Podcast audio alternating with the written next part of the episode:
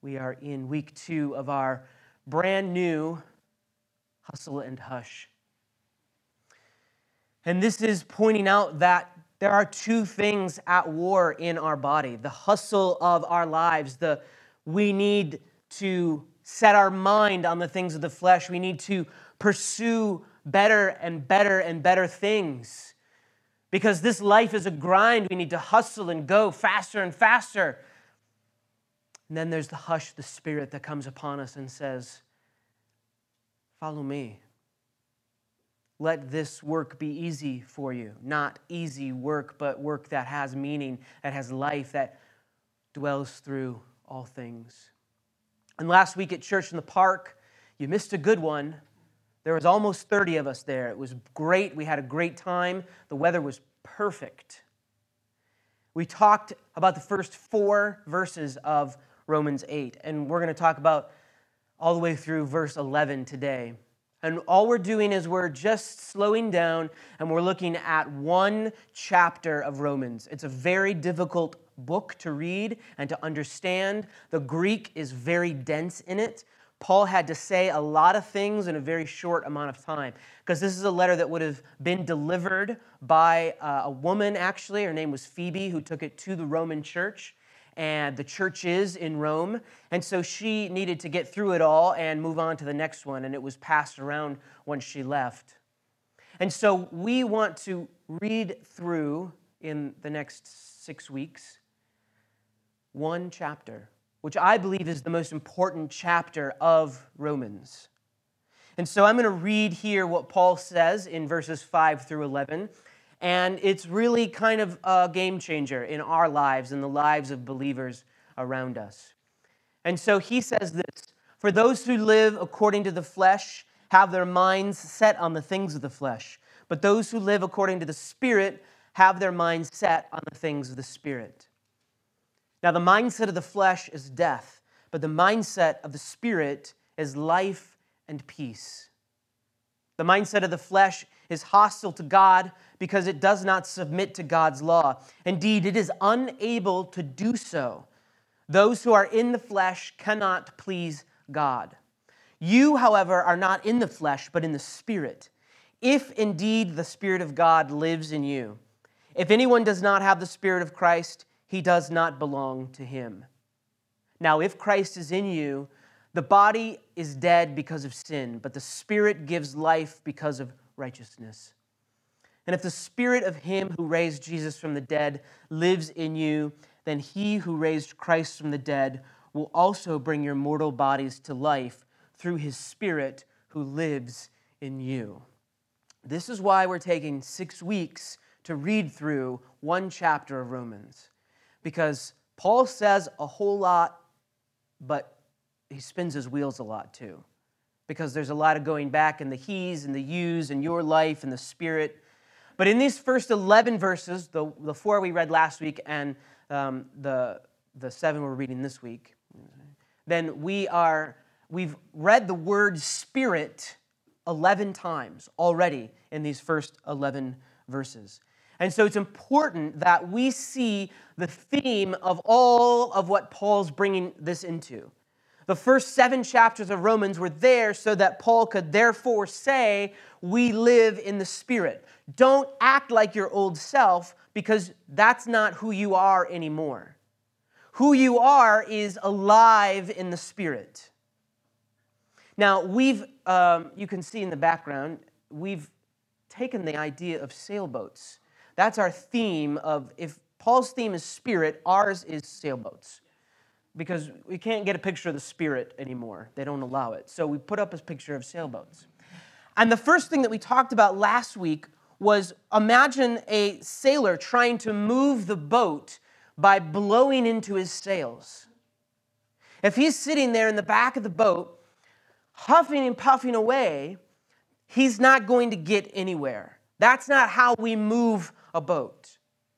And Paul is saying that your life in the flesh your old self was like you sitting in the back of the boat trying to blow that sail with your own wind.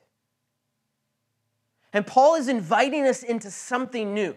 That if you're positioned in the Spirit, that all you do is open that sail and let the wind take you where it will. The two ideas the hustle of sitting in the back of the boat trying to blow that boat forward.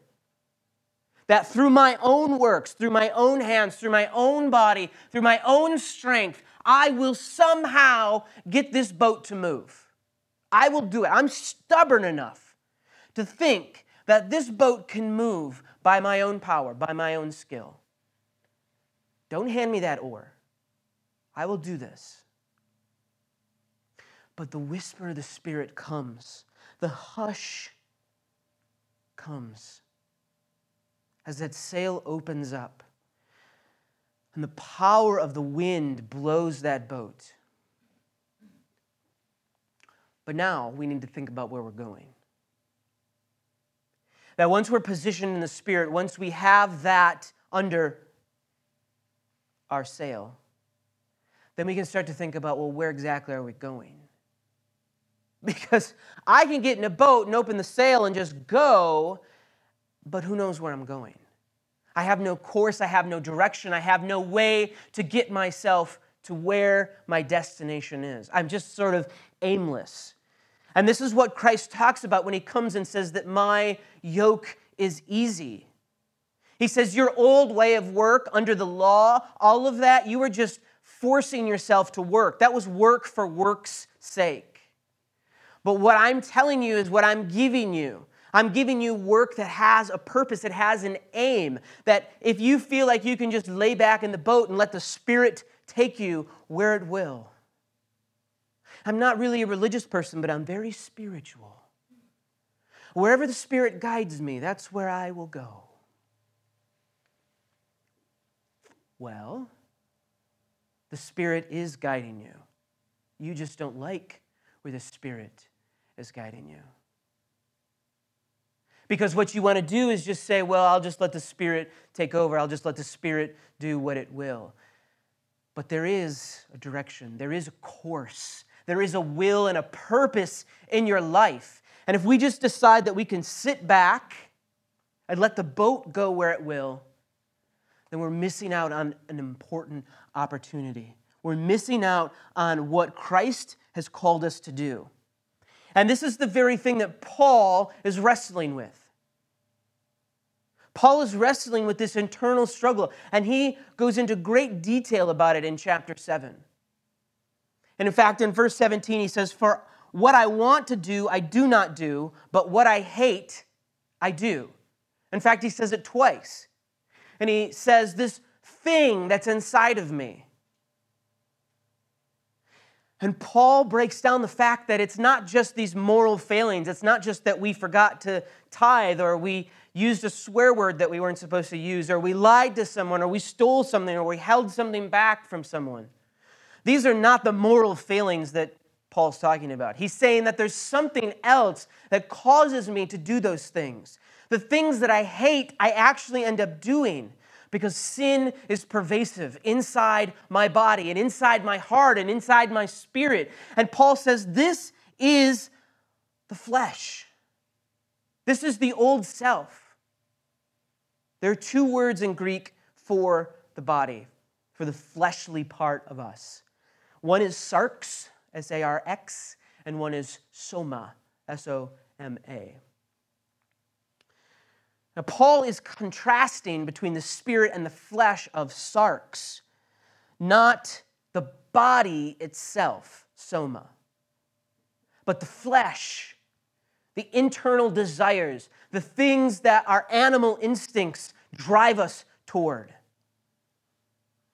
And Paul's not saying that our bodies are the problem. He's not saying that this temple in which we were given is the problem. Because if you remember back to Genesis, God looked at humanity. He looked at man and woman he, and he said, This is evil. This bo- I'm going to give you this body because it's an evil thing. Ew, it's so yucky and gross and disgusting. No. He said, This is good. This is my creation to put you into a body. If the body was bad, Jesus would not have come in the body to humanity. The body is not the problem, it's the flesh that lives underneath the body. He's not dissecting humans into two distinct parts either, as if our bodies were inherently evil. Something has happened to our bodies to drive us to these things, to desire the things that we don't want. Christ took on the likeness of flesh, of sarx, to condemn the sin of the flesh, of sarx, granting us life in our mortal bodies, soma. The flesh has come to take over the body, but the body itself can be redeemed. The body itself is inherently good. It's the thing that Jesus came in. It's the thing that God said, you know what? If I myself send my son to humanity, I think I'm going to look a lot like them. I think I'll go in a vessel that they're used to. And Paul also says that it's beyond our capacity to decide between flesh and spirit. Beyond our capacity. We're not able to choose one over the other. In fact, given the choice, left to our own will, left to sail the oceans, we choose the flesh every time. We cannot choose the Spirit. God, in His grace, comes to dwell among us and says, Here is how we choose the Spirit. Here is how your life will work because you are dead, but through the resurrection of Christ, through that same Spirit, you can live. I'm getting ahead of myself. Now, according to Paul's argument up to this point, sin is a power that resides in the world and in us. This power or force makes it impossible for us to follow God or the law. It brings estrangement, it brings a wandering in the desert and the wilderness, across the oceans. But not only does it estrange us from God, it estranges us from others, from other people and from God's creation. We have the inability to connect with one another. In our fallen human state, every relationship we touch is broken. Pornography rules the land because we don't understand connection. We don't understand what it means to love something or someone. And instead, we look into ourselves and we love ourselves in the image of ourselves more than we long for relationship, true relationship with one another. And instead, we search for something that has no meaning and is empty and is void. Every relationship we touch is broken as humans. And it's not through our own work that we can help relationships. because we look at relationships across the world, between countries, between man and the environment, between anything that we get involved with. And it's broken. And no matter how many peace treaties we sign, no matter how many trees we want to save, no matter this, no matter that, no matter what we try and do, relationships remain broken. We remain at arm's length with everyone in our lives because we cannot fix it. I will, I will do it. Don't hand me an oar. Don't put the motor in the water. I will do it. I will fix this. Only I can do it. And Paul says you need to purge yourself of that old way of thinking. You need to purge yourself of the flesh. Because you cannot do this. It is not a matter of trying harder. It is not a matter of believing the right thing, of following the check marks in the Bible. You cannot do it. The law fails time and time and time again. Flesh could even be described as a fallen human condition, our focus on self rather than on God. It is rebellion against God, idolatry or worship of things that are not God. And we can push ourselves to say, you know what, I'm not going to let that get in my way anymore. That's the last time I'm doing that. That's the last time I get angry. That's the last time I speak to that person. That's the last time I do that. Boy, oh boy, are you addicted to doing that, aren't you? Because you're just going to come back and come back and come back for more because we can't help ourselves. And I, I don't know about you guys but maybe I'm just preaching to myself this morning that I just keep failing to live up to the standards that the Bible has given on me, the standards that Christ has come into my life and said, I speak this into your life, follow the way. It's super easy to do. All you have to do is love me and love your neighbor. I can't do it. I can't do it. Because I have failed every single moment to purge myself of my old ways, of my old habits, of my old sin. Paul is so disgusted with himself. He does the things that he hates to do, and he can't stop doing it money, financial security, youth, health, work, good looks, busyness, technology. These are just a few of the things that we worship instead of God. But here's where it gets interesting because the word purge doesn't mean suppress.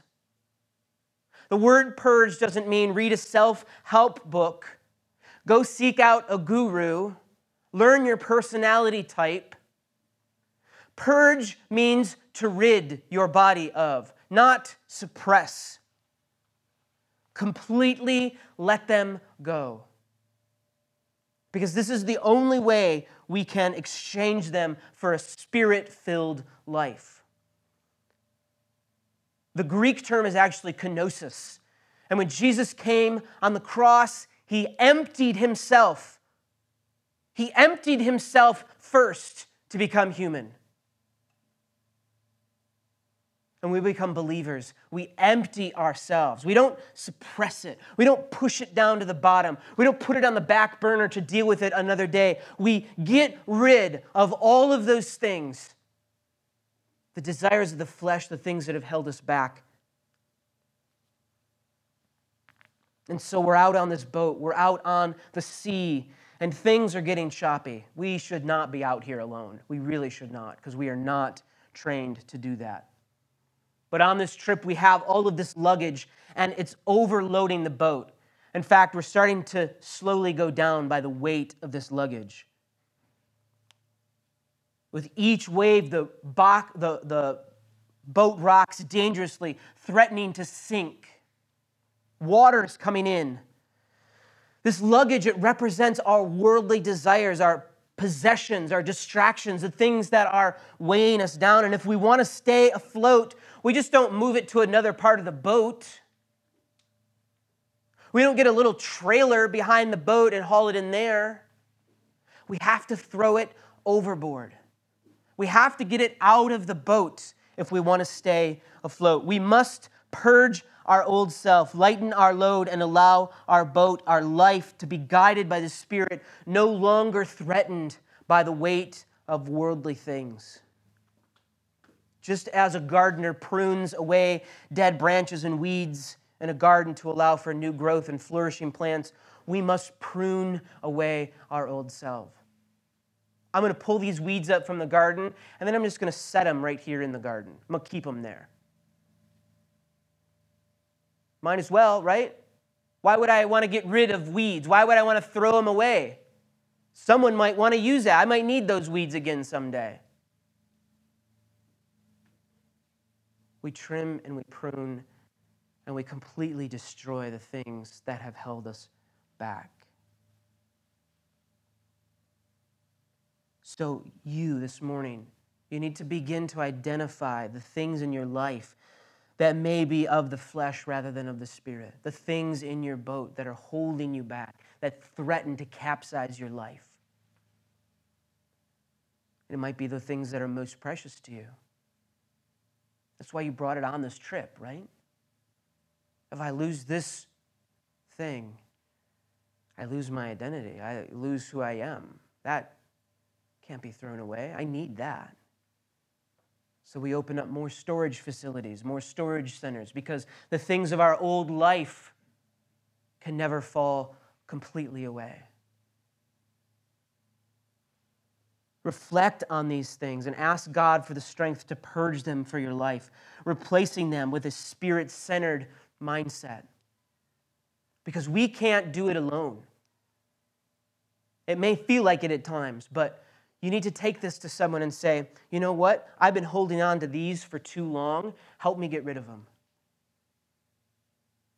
This, this blazer that I wore in 1991, it doesn't even fit me anymore. But I need you to take it away. I wore it to Ponderosa one time. It was so good looking on me. But when we position ourselves in the Spirit, we need to remember that we are positioning with purpose. Because remember, I told you that boat is just going to be aimless out there. That when we accept Christ, when we live in the Spirit, we must live with purpose. We must see Christ, and we must realize that we have purpose. But we can't start positioning ourselves with a purpose in the Spirit until we have purged the old self. In Galatians 5:25, Paul writes this, if we live by the Spirit, let us also walk by the Spirit. Positioning ourselves with purpose means aligning our actions, thoughts, and desires to the will of God as revealed by His Spirit. Aligning ourselves to what He has already shown us all his desires. Remember, God does not have a purpose for his people, he has a people for his purpose. He doesn't have a purpose for his church, he has a church for his purpose. And a lot of times we get really confused. Well, you know, I'm just sort of discerning what God wants for me in my life. Just waiting for the Spirit to show up and, and tell me what He wants me to do. Okay, you can continue doing that, but you will be as mindless and aimless as you were before you came to Christ. Because the Spirit has already revealed what the will is. We just don't like it. We just don't like to do those things. And God said, here's the things you need to do. And yet we fail to do those. It's not because we don't know, it's because we just don't care for it. It might cause me to step out of my comfort zone. It might cause me to get rid of a really snazzy blazer. It might cause me to do these things that would destroy relationships around me. Hmm. Imagine that. Living life in the Spirit and thinking that it will ruin relationships. Imagine relationships that are so precious to you, to your body, to your flesh that you think Christ will come in and erase them. To be positioned with purpose means to walk in step with the Spirit, discerning God's will for our lives and actively seeking to fulfill it. It's that active part that we fail to do. We're like, I'll be passive about this. I'll just wait for God to show up. And then, oh, why didn't God answer me in that? I really wish you would have spoken into that moment. Seems like a missed opportunity for me to reach out and do some good. But oh well, didn't hear from God, so I don't have to do it. There's an active role that we take in participating with the Spirit. We give our allegiance to and are thus formed by God or by what is not God. Whatever we pledge our lives to, that's what we will be transformed by. And all of a sudden, you can start to see that the shape of this series, the shape of Romans 8, is about the Spirit, but it's about so much more. It's about your identity. It's about who you claim to be and who the Spirit and God have claimed you to be and called you to be. And that if we sit and passively argue with ourselves about what God wants me to do and why hasn't He showed up, that's gone. Purpose is completely out the window. An architect wouldn't start building without a carefully drafted blueprint. They follow the plan, aligning every beam, every wall, every element of structure with the original design. And God has done that. He's given us a blueprint. He's given us the divine plans for our lives. And positioning with purpose means aligning every element of our lives, every action, and every decision with God's divine blueprint. Not for our lives. No, we don't open the Bible and say, oh, here's the path that I should take now. God has shown, here's how good lives work. Here's how you can remain blessed in the Spirit. Here's how we can love our neighbors better. Here's how we can love our relationships better. Here's how we can love our world better. Yeah, that seems like a lot of work, though, doesn't it? It seems like something I really shouldn't be bothered to do. Because I'm in the Spirit, I'm going to heaven, I've been saved, and all that other stuff that we can leave to someone else. If Jesus wants me to do it, he'll come back and tell me himself. Hmm. This is hitting close to home. Positioning with purpose means aligning every single element, and we need to seek guidance from the Holy Spirit in every step of the way dedicate time each day to seek God's will through prayer and studying His Word. Because if you're an architect, if you're building something and you look at the blueprints once and you say, Yep, I got it, I'm good, I don't need to look at that thing anymore, the building's not going to look great. I'm just going to tell you that. That you need to constantly be in the Word, constantly in prayer, constantly be actively seeking the Spirit in everything that you do. And not asking, is this God's will, but saying, am I in line with what God has already done, with what God has already called His church and His people to do? As you understand more of God's purpose for your life, align your actions and thoughts and decisions to that purpose. And lastly, living in the Spirit leads us to pursuing life and peace. Romans 8 6 reminds us to set the mind on the flesh is death, but to set the mind on the spirit is life and peace. And I think Paul got that wrong. I think what Paul meant to write was to set the mind on the spirit is death. And to set the mind on the flesh, that's where we get life and peace. Wait. See, that's interesting because that's the way we read it. When we read a verse like that, we switch it around and we're like, yeah, I know that the Spirit is life and peace, but it's so much more fulfilling for me in my life to just pursue what I want. It's so much more fulfilling. I feel like I have peace with myself, you know? I just don't need the Spirit interfering in anything. The Spirit thinks it's life and peace, but for me, actually, this is better. I can do these things all by myself. When we purge our old selves and position ourselves with a purpose in the Spirit, we embark on a journey that leads to eternal life and peace that surpasses understanding. And we look at some of our friends and we're like, why wouldn't you want life and peace? Why would you want to struggle after the things of the flesh? Why would you want to continue this hustle and hustle and hustle when hush has been promised to you? when the promise of life and peace is here. Now, this is not to say that our earthly journey will not will, will be free from trials and tribulations, but in the midst of them, we will have a peace that is rooted in our secure position in Christ. And this is the hope into which we live that God, who raised Christ from the dead, will give life to us, body and spirit, through the power of the Spirit dwelling in us. And Christ told his disciples, Why would you fear someone that can only destroy the body? Why wouldn't you fear someone who can destroy body and spirit? And this is the offer life and peace. And yet, we wake up every morning and we look at it and we say, hmm, this is a tough one. When that guy cuts us off on the freeway, we say, man, this is a tough one.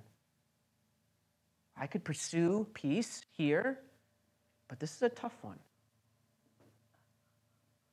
Really got to think about that one.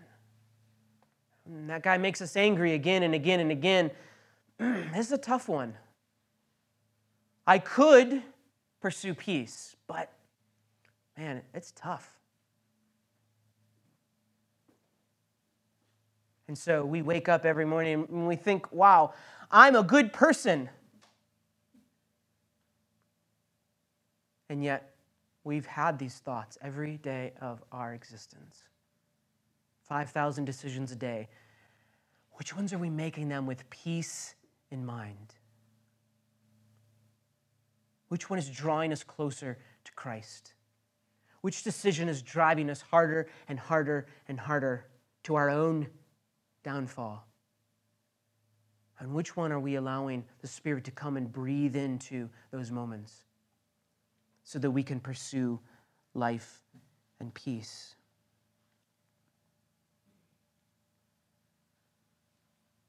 So we experience the challenges of life, but we need to remind ourselves that we are positioned in the Spirit.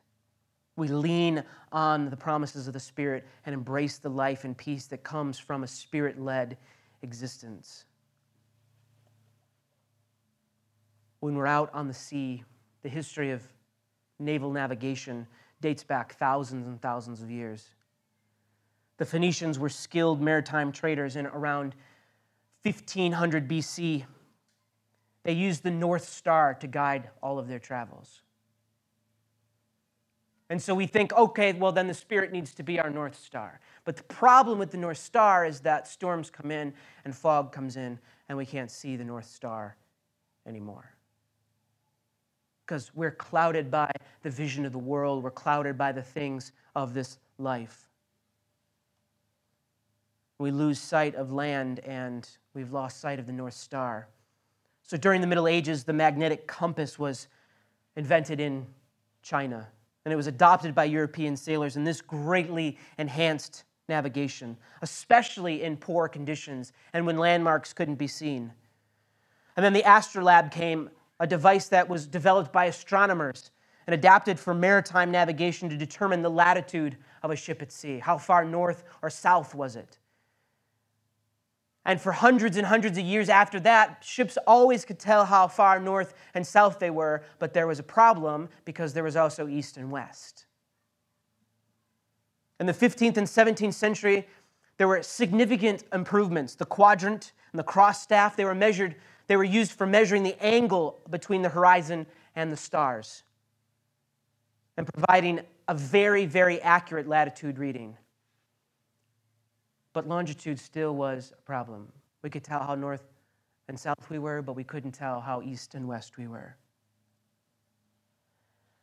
And the problem was accurately determined and solved in the 18th century by a man named John Harrison, a British carpenter and clockmaker. He developed the marine chronometer, a highly accurate clock that would keep the time of reference location, usually Greenwich Mean Time, the meridian. How far away were you from the meridian? Comparing this reference time with local noon enabled sailors to calculate their longitude, and finally they could understand exactly where they were on the face of the oceans. Now, of course, we have GPS.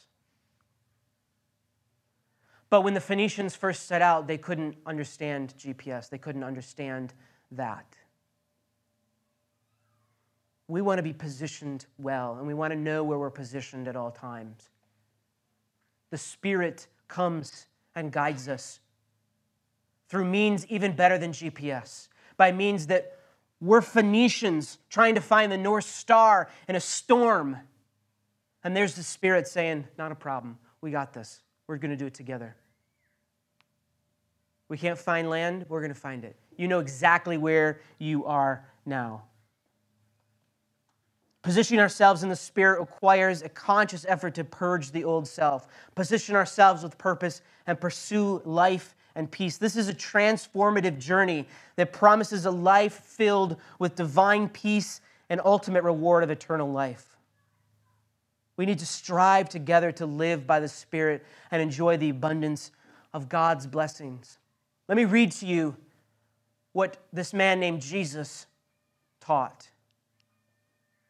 When we were trying to discern the way, when we were trying to understand why our hearts continually seek after the flesh. In Matthew 13, he says this Then he told them many things in parables, saying, A farmer went out to sow his seed. And as he was scattering the seed, some fell along the path, and the birds came up and ate it up. Some fell on rocky places where it did not have much soil. It sprang up quickly because the soil was shallow. But when the sun came up, the plants were scorched and they withered because they had no root. Other seed fell among thorns, which grew up and choked the plants. Still, other seed fell on good soil, where it produced a crop, 160 or 30 times what was sown. Whoever has ears, let them hear. When anyone hears the message about the kingdom and does not understand it, the evil one comes and snatches away what was sown in their heart. This is the seed sown along the path. The seed falling on rocky ground refers to someone who hears the word and at once receives it with joy. But since they have no root, they last only a short time. When trouble or persecution comes because of the word, they quickly fall away. The seed falling among the thorns refers to someone who hears the word, but the worry of this life and the deceitfulness of wealth choke the world, making it unfruitful. But the seed falling on good soil refers to someone who hears the word and understands it. This is the one who produces a crop yielding 160 or 30 times what was sown. The word of God is our good soil, who's come to adapt our lives, who's come to transform our lives, who's come to purge all of that dusty, dried land where no seed can take form. So the question is this morning Are you actively preparing good soil for the word? Are you in a place, are you in a position with the Spirit where you are not relying on your own works, where you're not relying on your own hands? But you've purged yourself of those things that have kept you from the Spirit, and you're saying, God, come to me. Come and dwell in my life and prepare this heart for good soil.